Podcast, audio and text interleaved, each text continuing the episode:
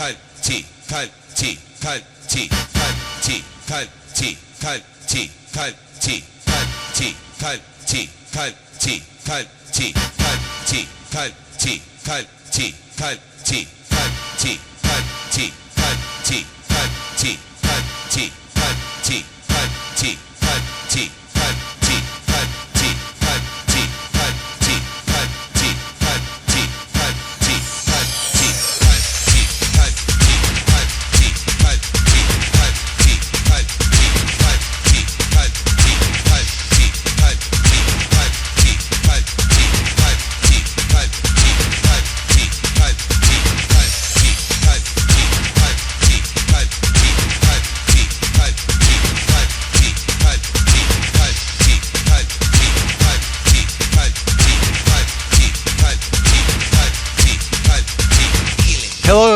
welcome to Resident Advisors Exchange, our series of conversations with the artists, labels, and promoters shaping the electronic music landscape. My name is Mark Smith, and I'm the tech editor of Resident Advisor. This past July, Resident Advisor's 24 7 party series touched down in New York City. Brooklyn fanzine Love Injection was tasked with presenting panel discussions covering five decades of New York dance music history. Today, we're hearing about the 90s, an era when mega clubs in Manhattan saw thousands of revelers passing through their doors each weekend.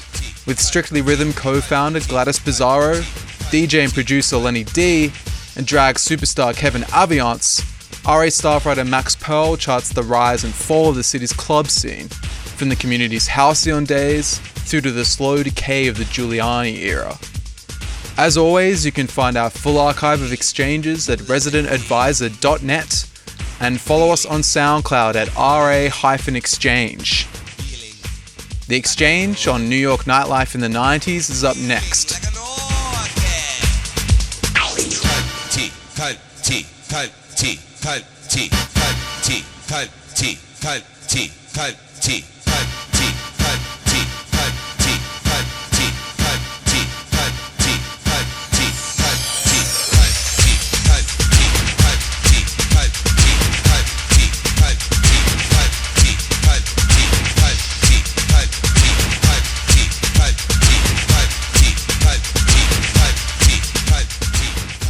Get started. I'm Paul from Love Injection. Oh, thank you. Really. Thanks to RA again for having us. Welcome to the 1990s. uh, in a booming economy, New York's landscape was arguably one of the most uh, dense times uh, in its history. Um, mega clubs were on every corner, packing in thousands every Friday and Saturday night. Places like the original Sound Factory, Limelight, Vinyl, Twilo, Palladium, Funhouse, the list goes on. Uh, RA's very own editor Max Pearl talks to Gladys Pizarro, uh, co-founder of A&R and A&R of uh, Strictly, Strictly Rhythm, which many directly associate as the sound of the 90s.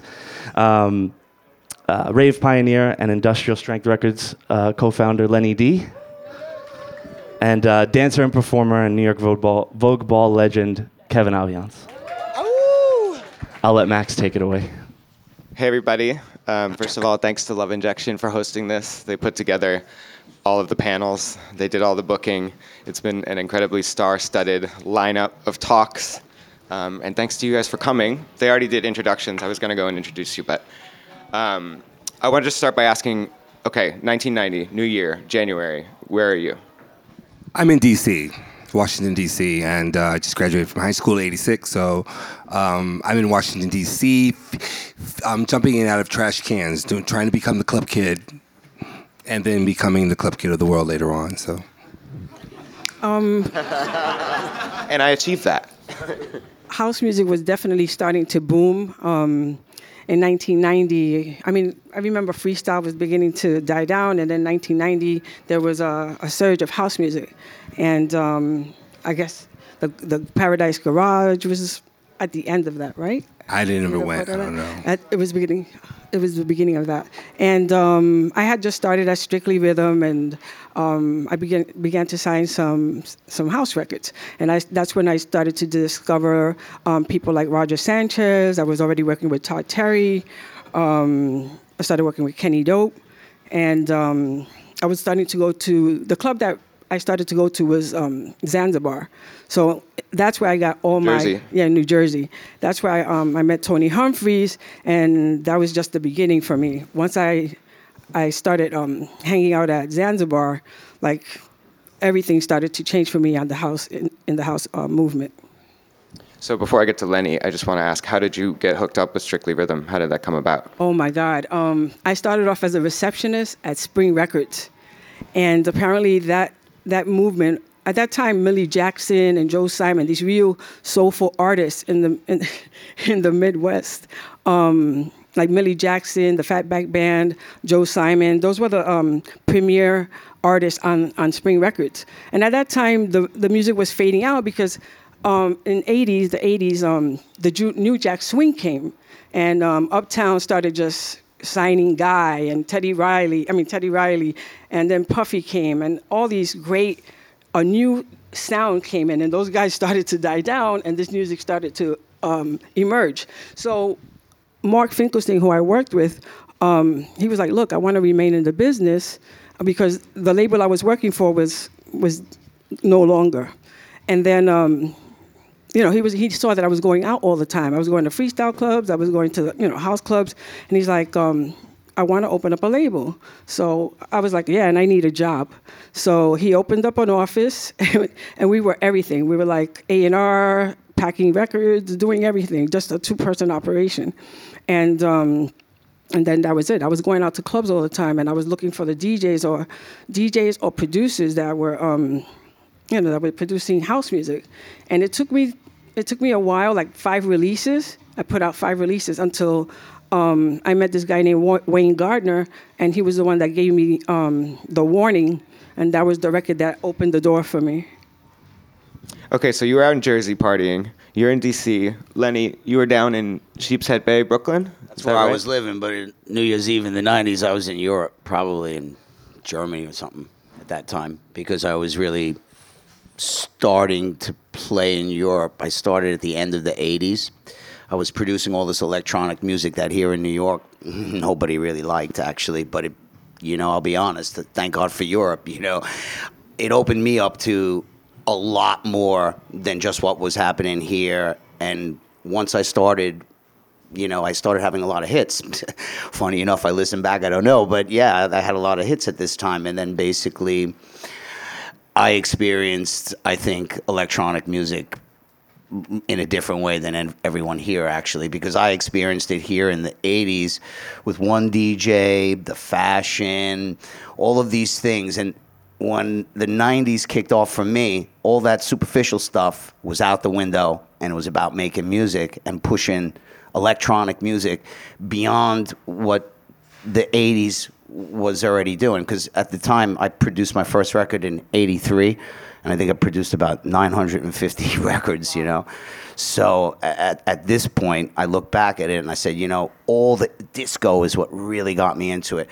Then, the, you know, the, the electronic EBM and, early industrial. And I started, you know, I was young, so I started absorbing everything and everything and everything. And by the time it came to the 90s, man, I think I was uh, pretty well experienced in listening to a lot of music. So what I brought to the table, which was these generations before the new producers in the '90s, were not exactly into disco and all these other things. So I always felt I had a little bit of an advantage, um, you know, in just my hostility towards finding new music was crazy. In the '90s, really, really, really, really was the breakdown to everything. There was no more one DJ anymore. If you go to Europe, there were 50 DJs. You can call it a festival, but it was a rave.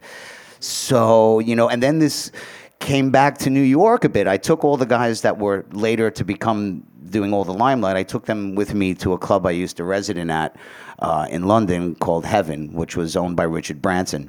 funny, funny enough. And uh, yeah, I brought I brought all the guys, gave them loads of pills and everything else that I was experiencing. We were doing parties in Staten Island that were completely packed. You know, like Manhattan didn't want anything to do with us. So the, when we were doing it, while everyone was doing well, I was already doing the house music. We we were making parties out in Brooklyn. Funny enough, we're all here now, right? So, and a lot of music at that time was made here in Brooklyn. In fact, not too far from here. Like Mentasm, Joey Beltram, Frankie Bones, Tommy Musto, Damon Wild. I mean, I could keep going on and on and on. So we had this scene where it was like, we're making great music, but no one's letting us play, so we're just going to do it ourselves. Screw it. Just like what we were doing in Europe. You know, half those parties were not legal, in fact. So, you, you know, here, I think Giuliani and all those bastards that were running New York City fucked this country up big time, especially here, because I felt like it took 10 years of the 90s, every party, police, this, that, crushing this music in California, Chicago. I was playing all over the country at that time. So at the end of the day, it was like, yeah, I kind of think that the you know, I've never seen the police ever take so much attention on like, you know, and there was hip hop too, and that shit wasn't, you know, all, you know, nicey dicey either. So they were just picking on us. I think it was a little easier for them.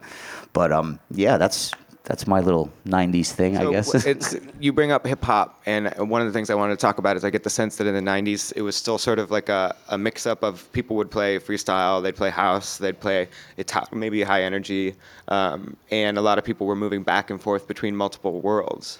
Do you feel I like was definitely doing that. I was producing freestyle records. I did some like high energy records as well. You know, I was really. Um, I used to work at a distributor up at Northcott, um, distributing European imports. So that's what really got me even more motivated from doing the disco. Uh, to stuff like from that, and then it started getting into like my own music, then Chicago music. All that stuff was was mingling around, you know. And I was playing at roller discos back at the end end of the '80s, so I had a lot of you know, I was still doing a lot of crazy things, but yeah, it was a lot of a shift. But with hip hop, I don't know. For me, I kind of took what they were doing really because I said, you know, they were just making shit, stealing shit, putting it out, and it was real. And that's what we were doing here in New York and in Chicago and all these places. You know, it was a bass line, a drum machine, but yeah, that's how we expressed it. Or there was some silly vocal, or shit, I used to just rob the hip hop tracks. Fuck it, they would rob everything too. So the music itself was kind of a montage of a lot of things, especially for electronic music. If you go back that far, you know, you'll get simple tracks. And then I made these tracks with Frankie Bones, which is just like DJ mixes, really. We just like took everything we could and just made sense of it in some other way. So I think the 90s were pretty creative when it comes to the music. It just kind of grabbed everything right and just shoved it in.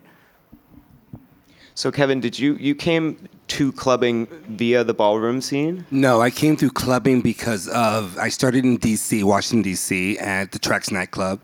I'm kind of like the traveling, the traveling queen club. So I used to go to all the clubs on the East Coast, West East, East Coast, um, starting DC and then going down, down to Miami when Miami was hot in South Beach, and then getting my drag uh, legs. I met some kids from New York that had moved to South Beach, and they pretty much got me together before I got to New York, and um, which means you know makeup, hair, all that drama. And I used to wear big hair and big tits and everything like that, and thought I was just everything, and um, got to New York and found out I wasn't everything, and then uh, New York became a where I took it all off, the wig and the then the I did the club kid scene first, and um, the club kid scene was that's what my thing was. We had a party in D.C. called Kindergarten. We bring the kids down from from Project X magazine.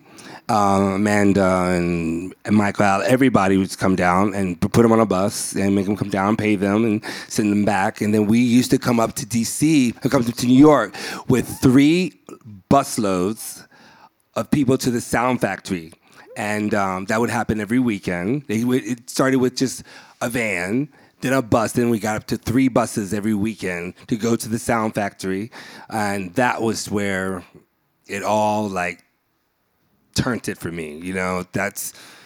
Then finally, I moved to New York, and it was like, wow, it's hard here. It's very hard here. It's very weird here. It's very crazy.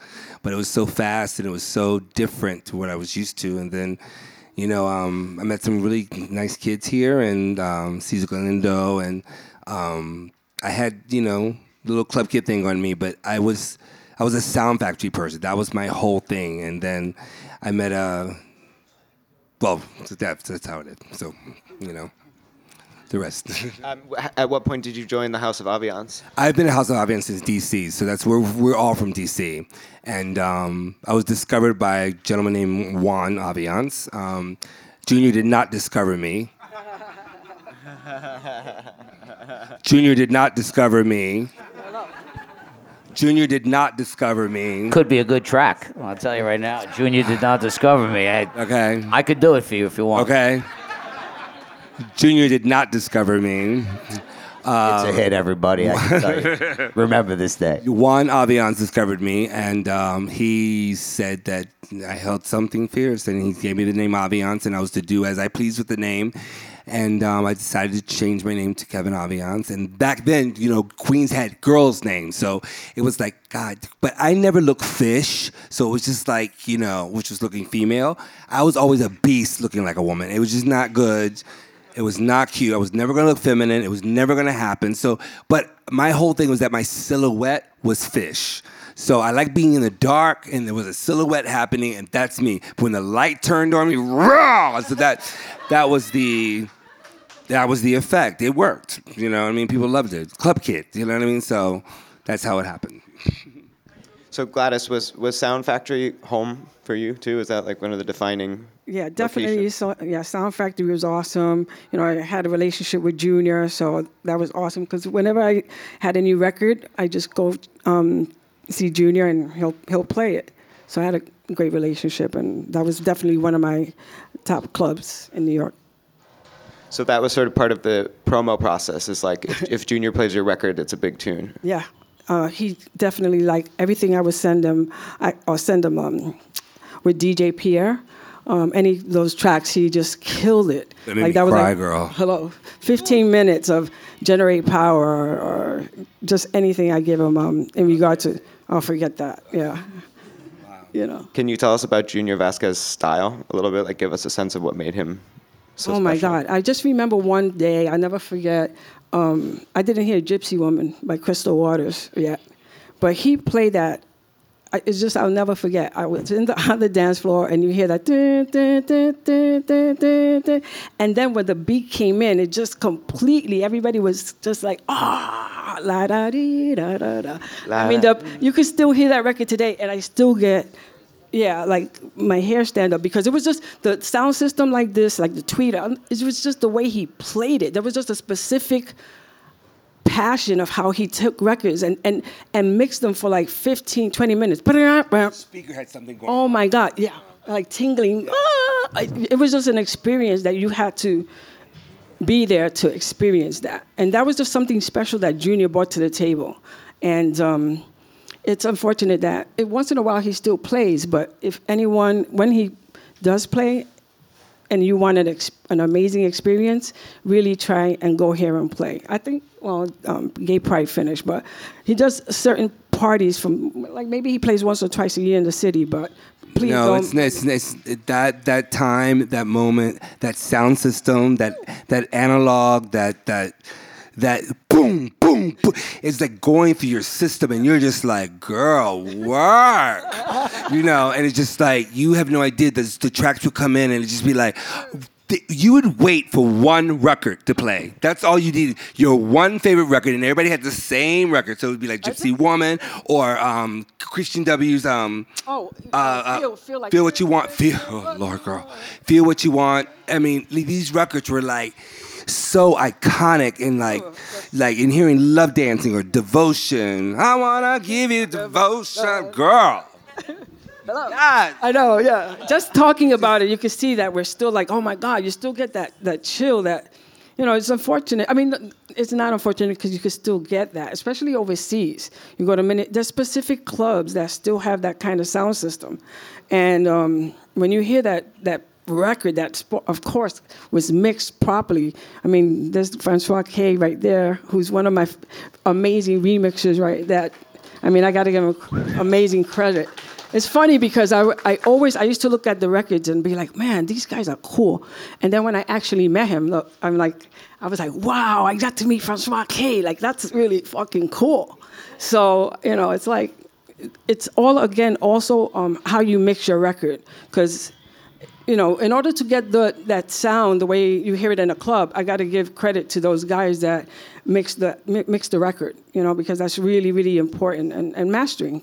But that's a whole different other. And they used to play the record. Like the record would start from the beginning to the end, and you would hear the whole song, whether they mixed it or not. They would always play the beginning or play some sort of a beginning, their beginning, and then bring the track in, and then you would hear the vocals or the beat or whatever, the, whatever you're living for, and they would bring that song right out, and then the next record would start. There was no repeating that record again. You know what I mean? That unless it was like really, really, really, really big. I mean, really. I mean, you know, you we got to hear that record again, but it would be like only a 45 or 45 no, 45 single version or something like that.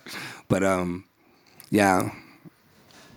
So, talking about remixing and labels and the label side of things, uh, I think of the 90s as a place that you still had some major label money being thrown around, and like someone from the underground might be able to do a major label remix, or they might get scouted and signed to a major label, and there was more of a connection between the underground and the overground. Um, is that something that like that you thought was like a defining factor? Yeah, I mean, I'm a huge Masters at Work fan, and whenever you heard, uh, well, uh, a remix by those guys, I mean, there were 10 out, 9 out of 10, right? I mean, they were always like to me, my my personal opinion, they will always make these amazing remixes. And also Hex Hector, you know, Hex Hector took a, a R&B song and just turned it like you know, like made some amazing remixes. You know, Whitney Houston. Um, oh my God, there's so many. Deborah Cox, right? Yeah. Just you know, and of course there's so many others, but those are the only ones that I could think of at the moment. Um, I was very lucky to actually have a recording career, and um, by meeting a gentleman named um, Steve Travolta, who introduced me to Jarrell Black, who happened to be on oh Strictly Rhythm, and um, they brought me in and asked me, did I want to do a track? And I seen some, I seen some of these, little kids at the pier, and these little, these two little kids, one Latin, one one black, and they were like in a mirror, and they were doing all this stuff to it. And they said, "Girl, I'm cunty," and I was like, I just, you know, wrote it down. We didn't have phones back then, so I was just like logged it. And then they asked me about, you know, do you have an idea for a song? He played the beat for me, and I was like, oh girl, that beat is cunty. He said, what's cunty? And I said, well, I saw that, and the girl said cunty, and he said, oh, well, let's do cunty. So, and that's how we got started in doing. Um, doing tracks and stuff, and then that's when I met uh, Aura Lee, which used to work for Francois, working at um, Wave, and ended up signing to Wave Music and having a, a, an album come out, A Box of Chocolates. Lenny, did you ever do any major label work?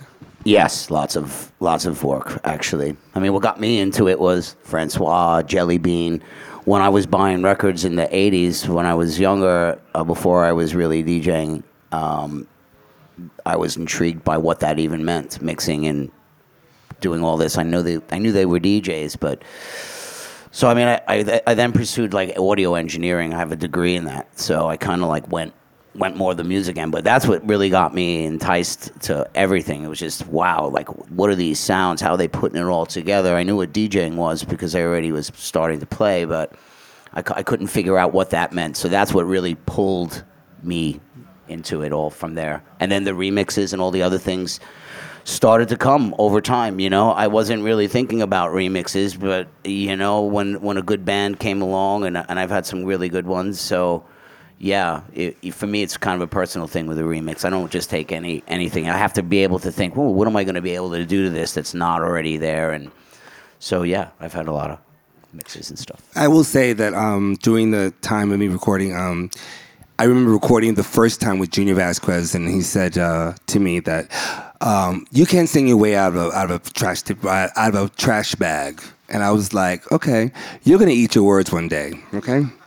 So I did Cunty, and then uh, I met Orly and Orly Francois. And I remember working with Francois and just meeting him for the first time. I've never met a man so into music the way he was.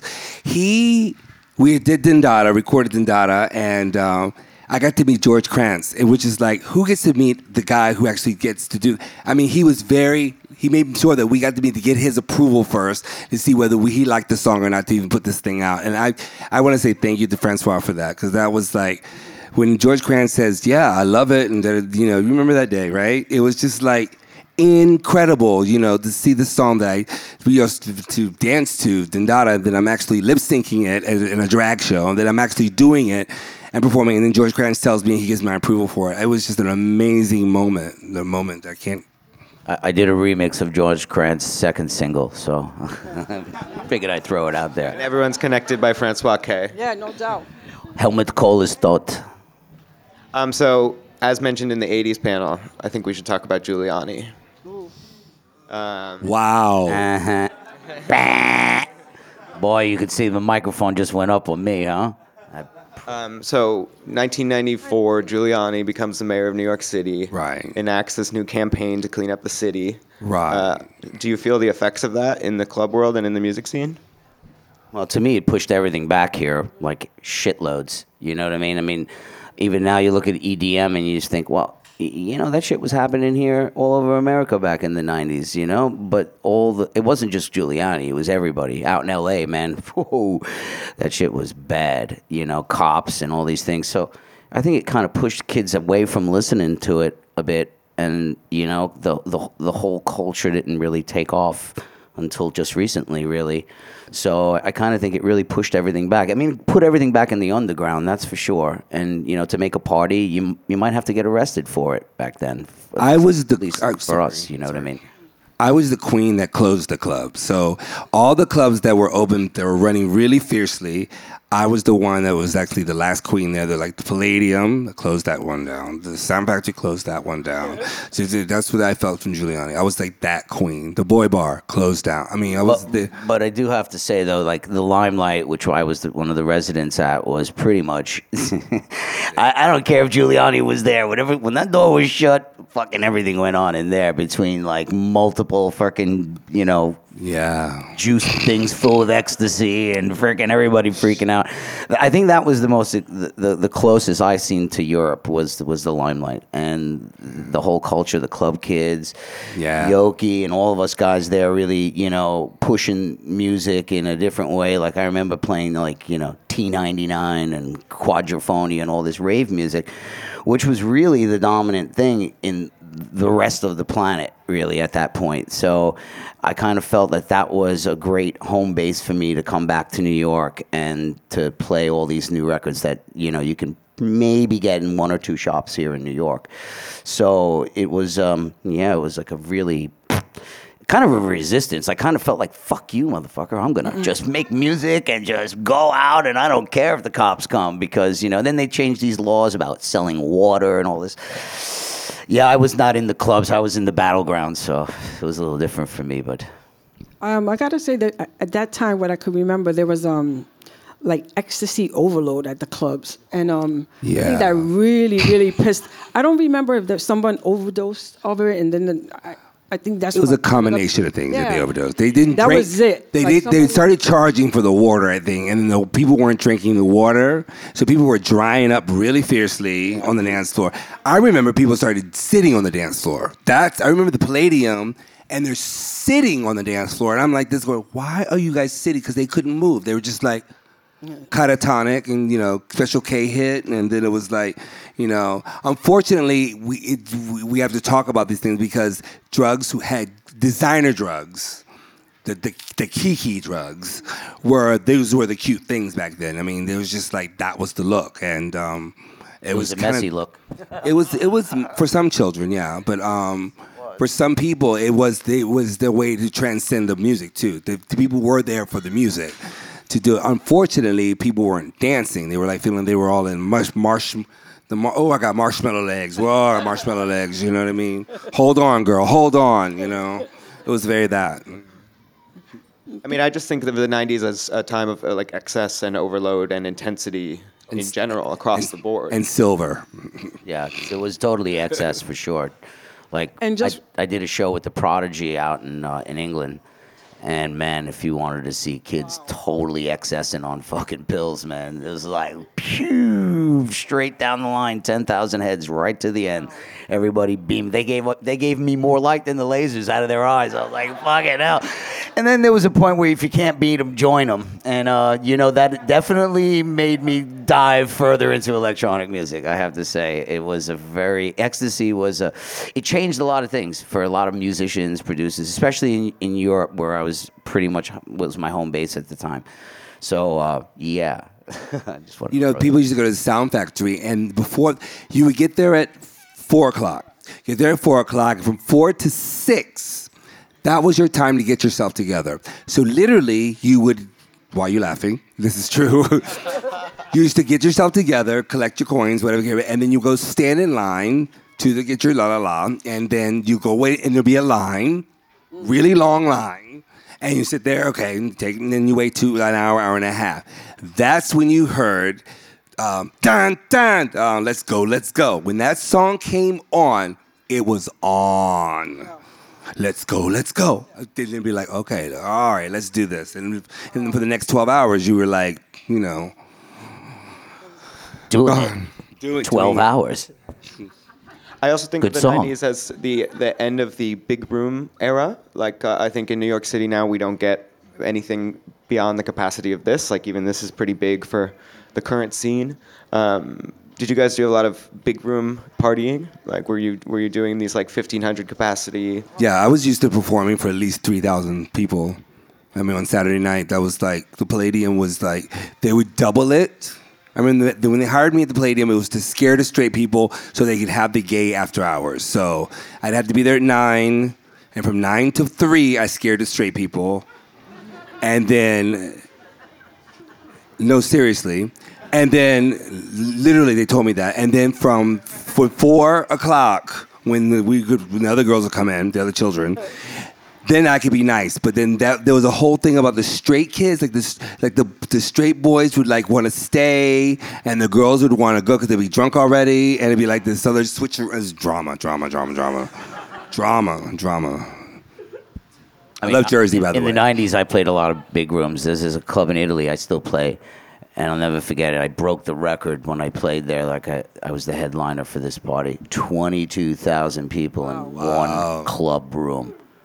In one got us- club? That's like a festival. Wow. No, it's a club. It's the biggest club I've ever seen. The guy who owns it, he just he's crazy. He just buys things and the club has a coliseum. It has like two, three swimming pools. It's indoor, it's outdoor. But I'm talking 22,000 people inside the club. So, Also, that's the time of the circuit parties started That's too. crazy. Circuit parties also started in the, in the U.S., so that was another thing, big phenomenon. When the raves were happening, the gays started these things called circuit parties, They were like destination parties, and that was debauchery at the the craziness. So that's Um, did clubs have tough door policies? No, you know what? At Sound Factory, everybody paid twenty dollars. Everybody had to pay. But was there was there like you don't get in? You there was some picking and choosing going on for sure. I mean, at the limelight, it was wasn't easy to always get in there, you know, in the in the earlier days. That was But the I think it got kind of easier in the end of the '90s for sure.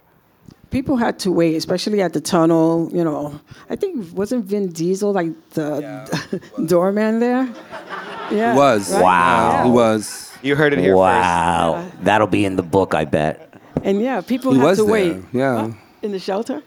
I mean, you had to make an effort to get to the door. I mean, I never had a problem at the door, but thank God. But um, but you had to like, you know, I remember like the Roxy had problems with. I know like all the black kids couldn't go in the club at one time at the Roxy. So you, if you were a black kid, you had to go with a bunch of white children to get into the club, and then you met your black friends inside. And that's the true story, Mm. Huh? Yeah, it's still kind of happening. So you know, it's kind of crazy that this is 1990s and things like that are happening, but it, you find a way to deal with it, you know, and do it because you want the dance floor. In these panels, we've talked a, fair amount about gentrification and, and rising rent prices and the effect that that has on music scenes and on nightlife. Um, was that something that was in your mind in the 90s? Like, were you actively thinking about how, were you already thinking, or is that something that's especially acute now?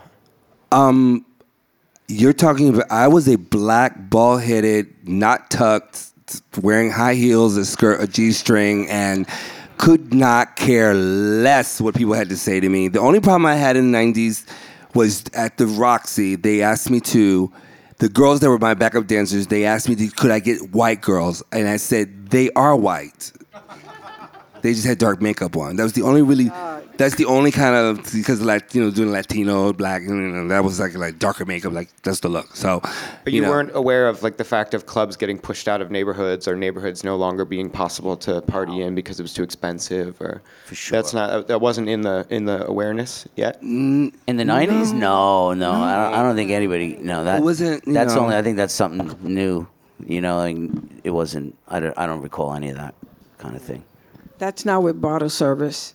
Yeah, I think Yeah. yeah. You don't have. Let's the- talk about bottle service. Oh my God! I went to uh, for Winter Music Conference.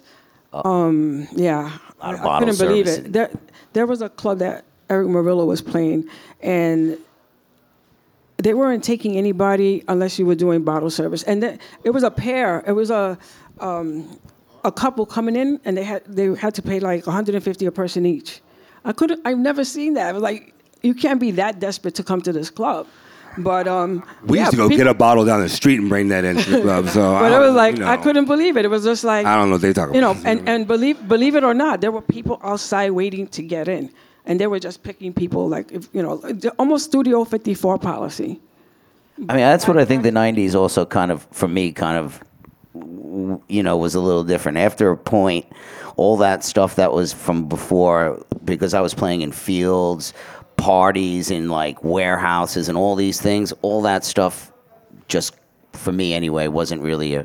Uh, there was none of that. If you wanted to get a bottle, well, if you didn't bring it in the party, then you ain't got a bottle. So at the end of the day, you know, it was kind of like really you were roughing it, kind of like almost like some of these festivals, but with no bathrooms and all kinds of things. So bottles were the least of the problem, I think, for me, you know, because the 90s for me showed the, it was kind of, you know, uh, uh, because I was teaching a lot in Europe, it was the club thing wasn't important anymore. There were a few legendary clubs in Europe that I, we were playing at all the time, like the Rex Club and, you know, like I said, Heaven and all these things. But at the end of the day, most of the parties were, were taken to the people or they were put in a location that's not supposed to have a party in it. And it's sort of like, you know, sort of kind of like hip hop, I guess, in a way. That's how I kind of experienced like electronic music. I was kind of too young, not old enough, but you know, so to to me, like a lot of the clubs, when I was just just getting old enough, every time it seemed like I was old enough to get in, fucking Giuliani or some motherfucker would just raise the alcohol level, so I couldn't get in. So, kind of like going to raves and all that shit kind of made more sense, uh, you know, to me anyway. But then I was old enough to drink, so it's I, it still made sense. Really, I don't know. It was about really mu- more music, and you'd hear all these different things from different people, and so it was more cultural, I think, in a way. Like when people went to a rave party out in, in England, it was more like, hey, we're not hearing this music on the radio. We're not getting this anywhere else. What the fuck? We want to go see what this is.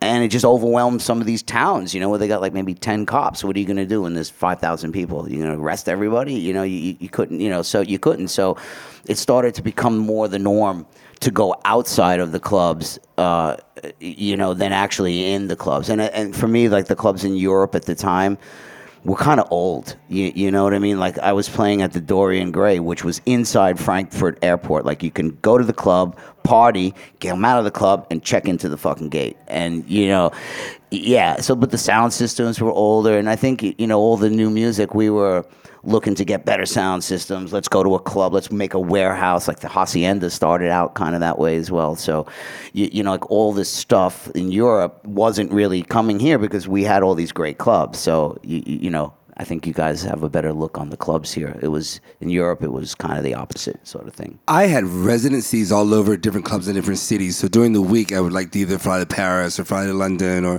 fly to go to Atlanta, go to back streets, or go to LA and go to Circus. So I was kind of like traveling when the, when I was in here on the weekends and. You know, when I started gigging a lot, performing, you know, the songs and stuff, I really wasn't in New York at all, at all. And so it was kind of weird because I was just like working so much. It was just like I was missing out on Saturday night because I then they wanted me for the Saturday night gigs at these other cities. So it's kind of like I kind of missed that whole, I guess the end of like ninety, no, yeah, like ninety nine. I missed because it was just I was working too much. So I wanted to ask you about the the ball scene. Um, Um, the ball. Okay, so the thing about the ball scene with me, um, I walked the ball in 1994. before I moved to New York, and we the House of Odd. We got on a van, we came here, and I walked the ball at the uh, the Mark Bar, the Mark Ballroom on in Union Square, and uh, it was for the Xtravaganza ball, and um, we worked. We me and my my friend, my my co-house person, whatever. Uh, we walked Butch Queen up in drag, and we thought we were so fierce. And they said to us, "Giddy up, giddy up, Clydesdale, Linda Blair, Linda Blair," and they chopped us. And I was like, "Oh no, we are really made. we need to, we need to go back and redo this. This is not cute." And then I never walked the ball until then the mean my my thing in the ballroom is that I had Cunty. Cunty became a uh, a femme queen, a a song to to show g- gender. I mean, it was just like feeling Cunty was like a, a, a uh, feeling was the thing. That beat was uh, Masters at Work, and it was the da da da da the hard dance and stuff. And then cunty, the word cunty became such a scandal to, to, to people that it kind of like liberated a lot of people. And um, then when I did Din Da Da, it became the new way of Vogue, and um, that song actually changed hand hand performance. And so that's my. Uh, me writing my re, them writing my name in the um, the, the history of the ballroom. Um, I didn't get my tens until many, many years later because I have to get my tens. I had to get my tens because here I am. I'm part of a community that I really wasn't walking in, even though I was Kevin Aviance and I was representing for all of all my brothers and sisters, but I at the same time it was like you know they used to call me the Uncle Tom drag queen because I was the only you know the black girl, the black queens to sit you know performing for all these you know white you know, big dance floors, and they didn't. A lot of people didn't like that or didn't understand me with kids, but they didn't understand that I was, you know, that was where the money was, and so that's where I, where was where the money was, and they got it. You know what I mean? It wasn't about black or white for me, but you know, when you're being called that, and you realize that wow, these kids are these kids because they weren't they weren't accepting everybody into the clubs back then. You know what I mean? And you know, it was very very very different. And then eventually people started going to clubs. You have to understand there were black clubs back then, you know. There were black gay clubs, there were Latino clubs. And so everybody went to clubs that were comfortable for them, you know. When they went to the big clubs, it was just like, you know, okay, let's venture out. This is different kind of music. Oh, wow, this is, you know, it's just, it was just different times. So, yeah. So I think we have like five minutes left. So I want to ask, um, looking at this now in the current landscape of what's going on, like how do you how do you feel how do you feel the health of the scene is in comparison to what was happening in the 90s? Well, you can't really compare the two, really. Yeah. It's just like comparing the 60s and the 70s, really. You can't.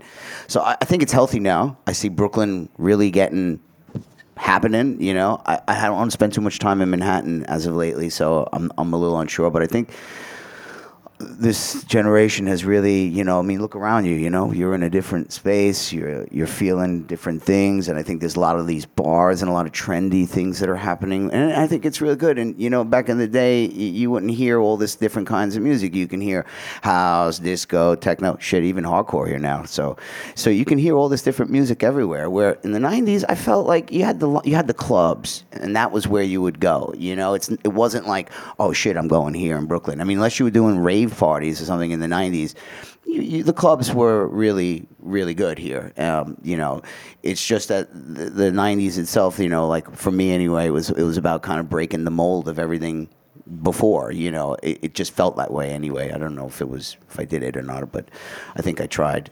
So yeah, I think, um, I think think it's healthy as hell here. I mean, look at output over in Williamsburg. That that shit's pumping. I played a couple of weeks ago and it was great. So, you know, you couldn't think in the '90s you'd go to like a little place in Brooklyn and think there'd even be people there. You know what I mean? So the limelight, all the big clubs, they, you know, so the, so I think it's it's it's coming good. I think it's, it's beginning of something special. I'm laughing.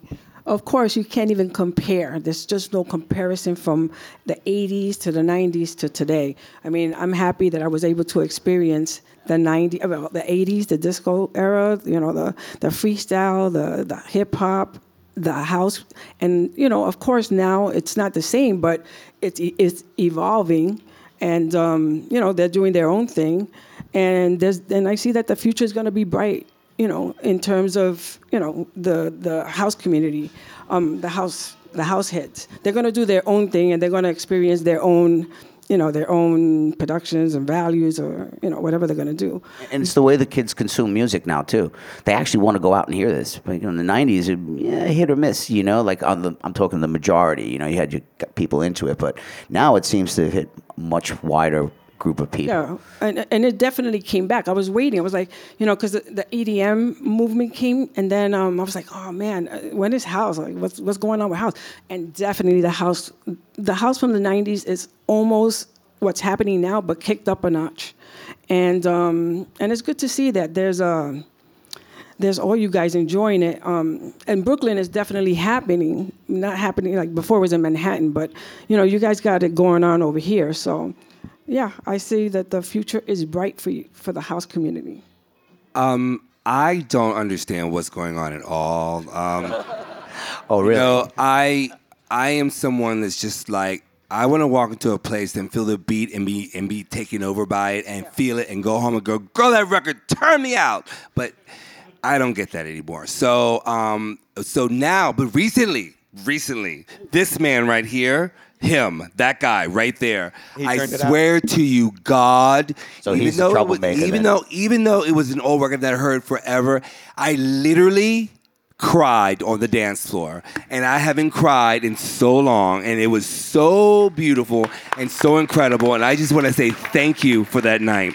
Um, what I will say to you is that um, you know, a lot of art, a lot of beauty, a lot of um, uh, really incredible stuff can come out of the club. Don't give up on the clubs. Don't give up on the spaces. Don't give up on yourselves. Don't be so. Don't, don't be so just like you know. Don't when you see a fierce queen or you see if someone are being artistic, whatever, go up to them and say you like it or say you don't like it. Give them some response. They need that. That's what that's what makes the energy. You know, don't be rude and nasty, but at the same time, it's like you know they're being a visual for you. They're they're they're giving you something. They want to know what's going on.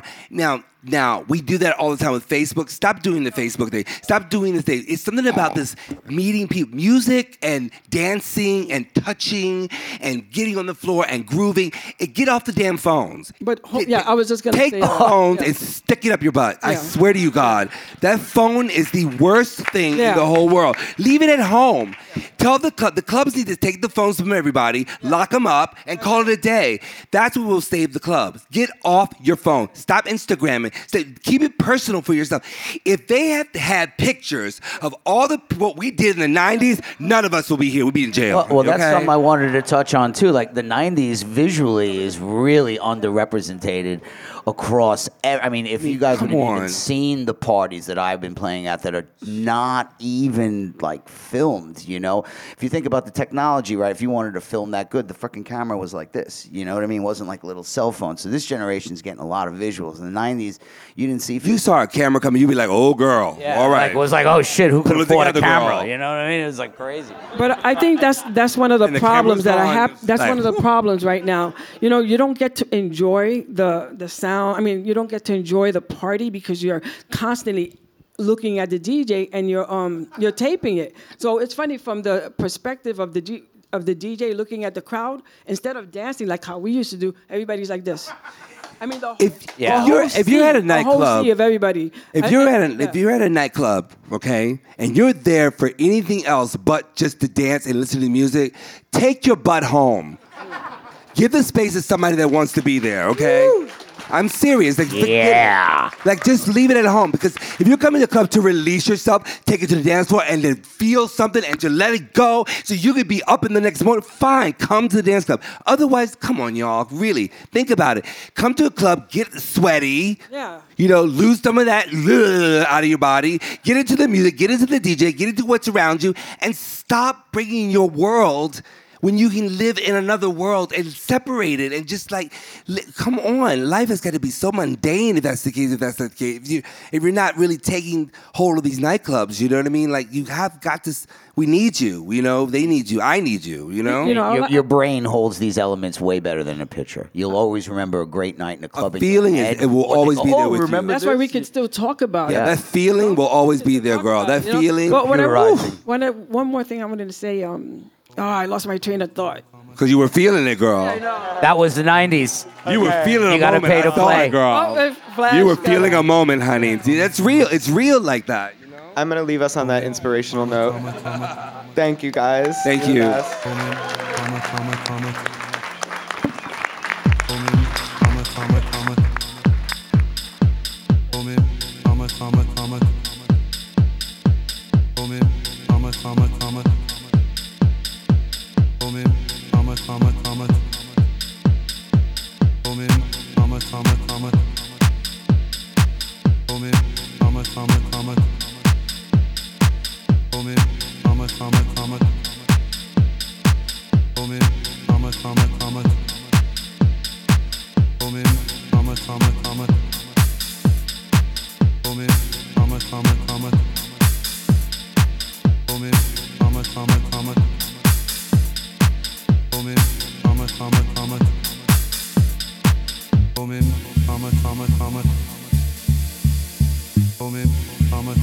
Comma,